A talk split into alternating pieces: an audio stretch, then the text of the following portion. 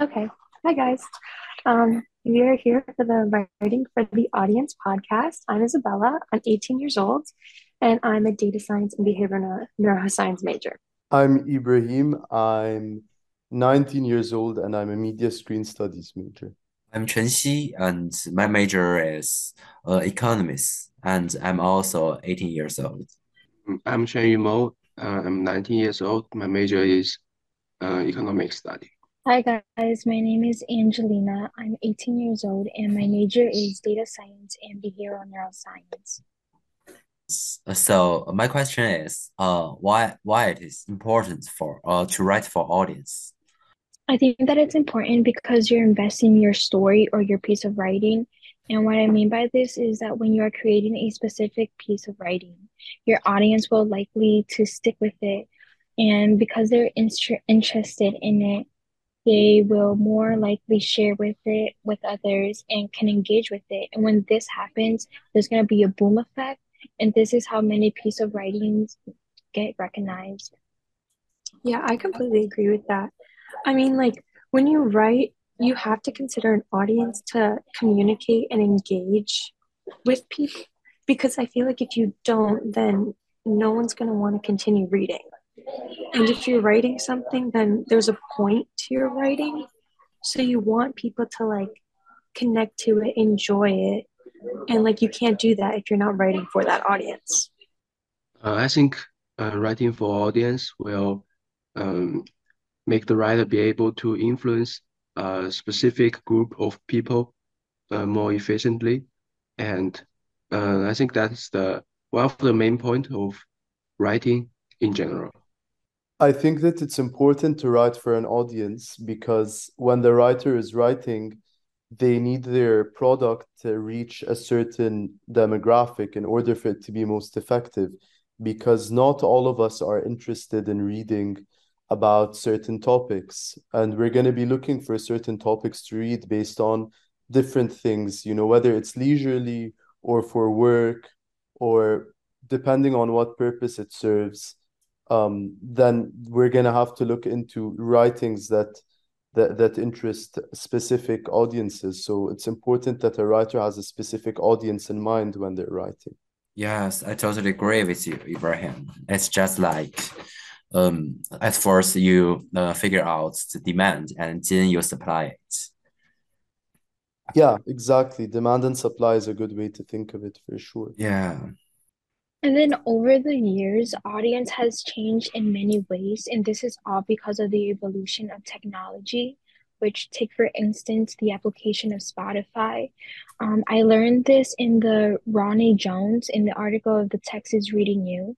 So basically, the algorithm is basically knowing you more than you know yourself. And this is because when you skip, like, for instance, I think, correct me if I'm wrong, it was like 30 seconds, you skip the song, and it will like become a negative algorithm and it will generate new artists that you might find or come across. And that's how you can find new artists. And I say, that this is honestly really scary in our generations. Do you guys think this or no? I mean, I think that it's like good to implement those things for like certain applications like Spotify because you can like enjoy your music or like Instagram, you can enjoy the content that you're looking at. But sometimes it gets to a point where it's just scary, where like you find things that like you didn't even realize you liked and then you keep seeing those same things and then you get ads for them and it's just it's it's terrifying that like your your phone or like they're knowing you more than yourself. Like it's just it's a wild concept. Yeah um I agree with you and in my opinion i also think like the alg algorithm is i think uh, i'm not scared of it because like it can help you explore yourself. I think that's like a really good way of putting it like that you explore yourself. Because like they're obviously like the negative side of it but i think that that like is such a good way to put it that you're like you're honestly learning about yourself more you like look on instagram look on like tiktok spotify that you're learning what you actually enjoy. Yeah, I mean, in a way, like the algorithm knows, could know at least more about you than you could know about yourself because there are certain patterns with the things that you engage with um, when it comes to algorithms that you won't necessarily notice. Um, you won't necessarily remember um, all the posts or the types of posts that you like on Instagram or any other social media app, but the algorithm is is coded to keep these things and store them to store this information in order to bring similar uh, content back to you. So it knows what you like when you necessarily don't, or or maybe you're just not noticing the pattern. Yeah, uh, I think that makes sense. And in Jung's article, uh, he um, classified how people see algorithm uh, in six uh, types, like seeing algorithm as an agent, as authority, and, and so on. I personally think algorithm, algorithm as a conversational resource because as a writer, uh, when you post uh, articles online on X or Reddit, uh, the algorithm will help help you to share those writing of you to the people who are interested in it. And while you are listening to music on some app, the algorithm will help you find uh, people with the same interest in music with you. Um, that's why it's a kind of conversational resource, help you to build connect with others. Yeah, honestly, sometimes I can find that frustrating what you said Mou about like I for one sometimes like to see something different. So the fact that the algorithm can sometimes keep on bringing back similar content to me or if it's on a music streaming app similar music or something like that sometimes i find frustrating when i'm looking for something new um, even with when it comes to different different ways of engaging social media instagram posts or anything really. So i think that there should be a way to balance between new content and instead of just giving users the same thing of what they like because they're going to get bored eventually. I also want to add on to that. I feel like that's a way where like all these social media platforms can gain money and and bring like profit in. So like do you guys ever like look up like clothes online or like any other things and like when you're scrolling through like Instagram reels or something like something pops up and it might be like like maybe like a similar like top or something like that but it's a different brand. Yeah, that sadly happens to me like all the time. like I like you look something up or you see something, let's say like on TikTok, and then all of a sudden you look on Instagram and it's just everywhere. And on it gets so annoying to a point where like you just keep seeing them on stories, on like sponsored Instagram posts, on the reels. Like they're everywhere because they want you to buy that product. And it's crazy because sometimes it's like one different store, but then another time it'll be 30 different stores with the exact same, same like stuff so they all just they're just they want your money when we're thinking about the article writing for readers by barry kroll what do you guys prefer either when you're reading or writing in terms of perspective? Do you prefer a rhetorical or a social or an informational perspective? And i know that this is like a spectrum and it depends on what you're reading or what you're writing for but just from like a general stance. I would say informational perspective, and I say this because I'm more of a person that likes learning about information, whether it be like why do we sleep, like why do we think this way, like all these like informative situations. And I feel like that's what makes me like more involved when it comes to like reading articles or like books or any sort of stuff like that. I think like I I like the informational perspective because like you just like pretty much like get facts thrown at you but i think i also i prefer the social just because you can be like the author like an author writes socially where like you can like interpret yourself and you can also like include your own thing and you can make up your own story as you're reading something else which is why i think i would prefer that where i can like add my own thoughts into it. Yeah, I personally like the informational perspective because um, only with enough information, and the writers working will be more persuasive to me. Yeah, I think they serve different purposes. I, for one, when I'm reading for an academic purpose or something in that field, I I think the informational perspective for me is the most uh, efficient, I find, because it's like what like what Isabella said, it's just delivering information and facts um in sort of a streamlined manner, which can be efficient uh, versus when you're reading something rhetorical or and or social, uh, you're gonna have to come to your own conclusions, not as straightforward.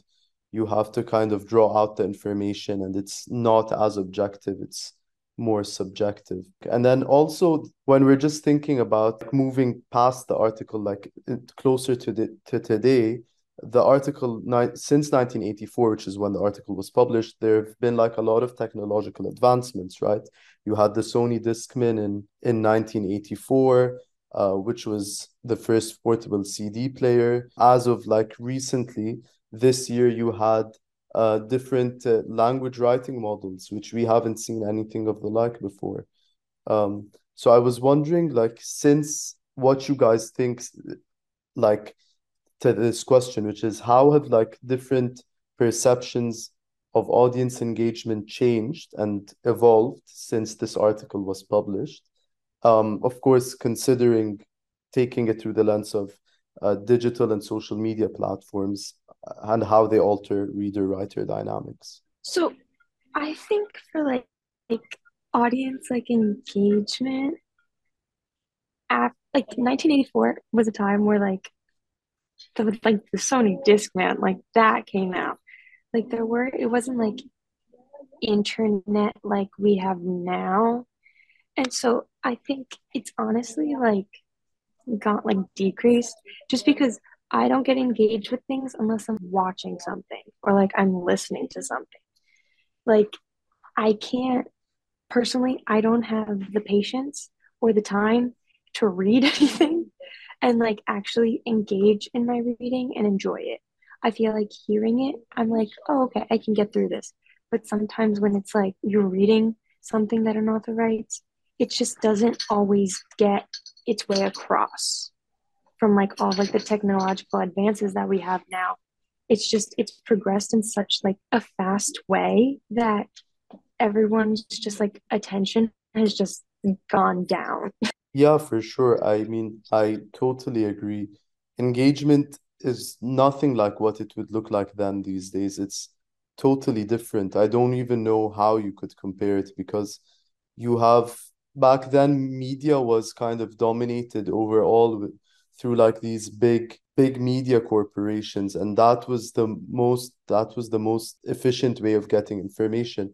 Now you have people independently writing their opinions on different social media platforms and reaching different and wider audiences. So that in itself is a totally different dynamic. And i think yes of course like attention spam is down and people are more skeptical in a way about what they read. No one is no one is like no one is as sure as they used to be in terms of the information they get. Everyone always wants to you know uh, verify and make sure that what they're getting is as correct as possible. Yeah i completely agree with that. Just because like now there's like influencers and they're just there to make money. And like Instagram, TikTok, all the social media platforms, people are mostly like a lot of the people that are there are just there to make money, to just give out content, and it doesn't have to like actually be real to understand. I also want to add on to that. So I find it really fascinating how there's a lot of these big influencers that would promote like all these different type of brands and they might even be harmful to their audience.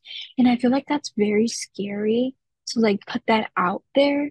And I feel like it's just like it's very crazy how like technology is working and with like algorithm and all these audience because we could portray like harmful things that we don't want to bring out to the world. Well, not to the world, but to like the platform. Now let's like move to like audience involved uh in 1970 by Robert Johnson. Like audience involved is uh focus about the party partic participatory module. Um the writer should like write a questionnaire or something else to to like uh, interact um with the audience. So my question is like, do you think it's possible to use this way in our real life? Because like I know if we use participatory model, it can definitely uh, improve our like article quality, but I think it's a, a little bit hard like use in real life. I think now it might like honestly be easier for a participatory model just because we do like there are now things where you can like have like surveys and quizzes and just like questions that people like post out and like they have like comment sections on articles where people can just like participate in their reading and like include their own thoughts and like they do it in like a public forum. So other people can also participate and also see what other people's thoughts are. Yes, uh, I agree with you. Um, is what's your opinion more? Is uh, is it like hard to use the, like partitionary model in real life or not? What's your opinion? Can you explain with partitionary model? Uh, yeah, like a participatory model is before you're writing, you may have like a questionnaire uh, for your audience, and it can definitely improve the quality of your articles. But um, my question is, is it hard to use this partition participatory model in the real life or not? Um, in my opinion, partition participatory model like to um, positively get requirement or the wishes from your audiences is a good move, but I don't think it is required in our real life because if the author did the writing like focus too much on what audiences want the author will be limited to express that his own uh, thinking in his work. And also, I find it like a little bit easy. Well, I feel like it's a little bit easier, like in real life, because you know who that person is that you're talking to or like asking questions to. Whereas like in the online platform, there's like all these audience, you don't know them. They're like strangers. What's your like meaning, like view differently? So what I mean by this is basically that when you're talking to a stranger, well, you're when you're engaging in a conversation with a stranger online on the online platform, you don't really know who that person is. So you might like take their their opinions in a different way compared to a person or an audience that you know in real life. Our last piece is the AI and machine learning uh, in the 2023 by the Christopher Graves. Like this article speaks about the new audience of today's world and how AI is trying to cater to the audience. My question is how ChatGPT change change uh, your life or change the world? And the second question is like, can AI actually write for a specific audience? Um, I think like AI can try and write for a specific audience. I don't know if it can be successful though. Like it can try like from an algorithmic uh, perspective in terms of gathering information about a specific audience and trying to write for it but I don't know how successful it would be with that. And then in terms of how AI has changed things, it's changed things a lot. I think, because within a few minutes, you have basically now with, with the newest model that can search the web, um, any information you need that's available on readily available on the internet, formatted in any way you like. So it's a massive change, I think, in terms of that. And I feel uh, like there could be so much more improvement because it's only like how old is AI? Is it like one year old? Correct me if I'm wrong. I feel like it's really crazy at how fast paced this this whole like platform is being constructed. And I also find that it's it's wild to say the least because like literally in the click of a hand you could get all this information without you actually having to do the actual work and i feel like this would make us as like people kind of lazy in a way i want i want to say because you don't have to like look up or type up on google web and like looking through all these articles and all these platforms just to find the answer that you want to find yeah um, people definitely be um lazy about its ChatGPT. Yeah, I think that they definitely make it easier for people. Not honestly, it's not in a good way just because they take algorithmically like parts of articles, but they don't take it in like the way that like the article made like someone feel. So they're taking the very factual points of the article and they're handing that to someone, but they're not giving it to you in the tone of that article. Uh, okay, so to summarize everything up, audience have changed drastically throughout the year and will probably continue to change. But the most important thing we were writing is to find your audience and cater to them. Uh, in our podcast, we have talked about the importance of connecting with your audience and the theory of algorithm and the importance of particip participatory model, and finally, how the ChatGPT changed the writing. Thank you for joining us on Writing for the Audience podcast. Uh, I'm Shen Mo. Thank you. I'm Chen Xi. Thank you. I'm Ebraheem. Thank you. i'm angelina thank you And I'm Isabella.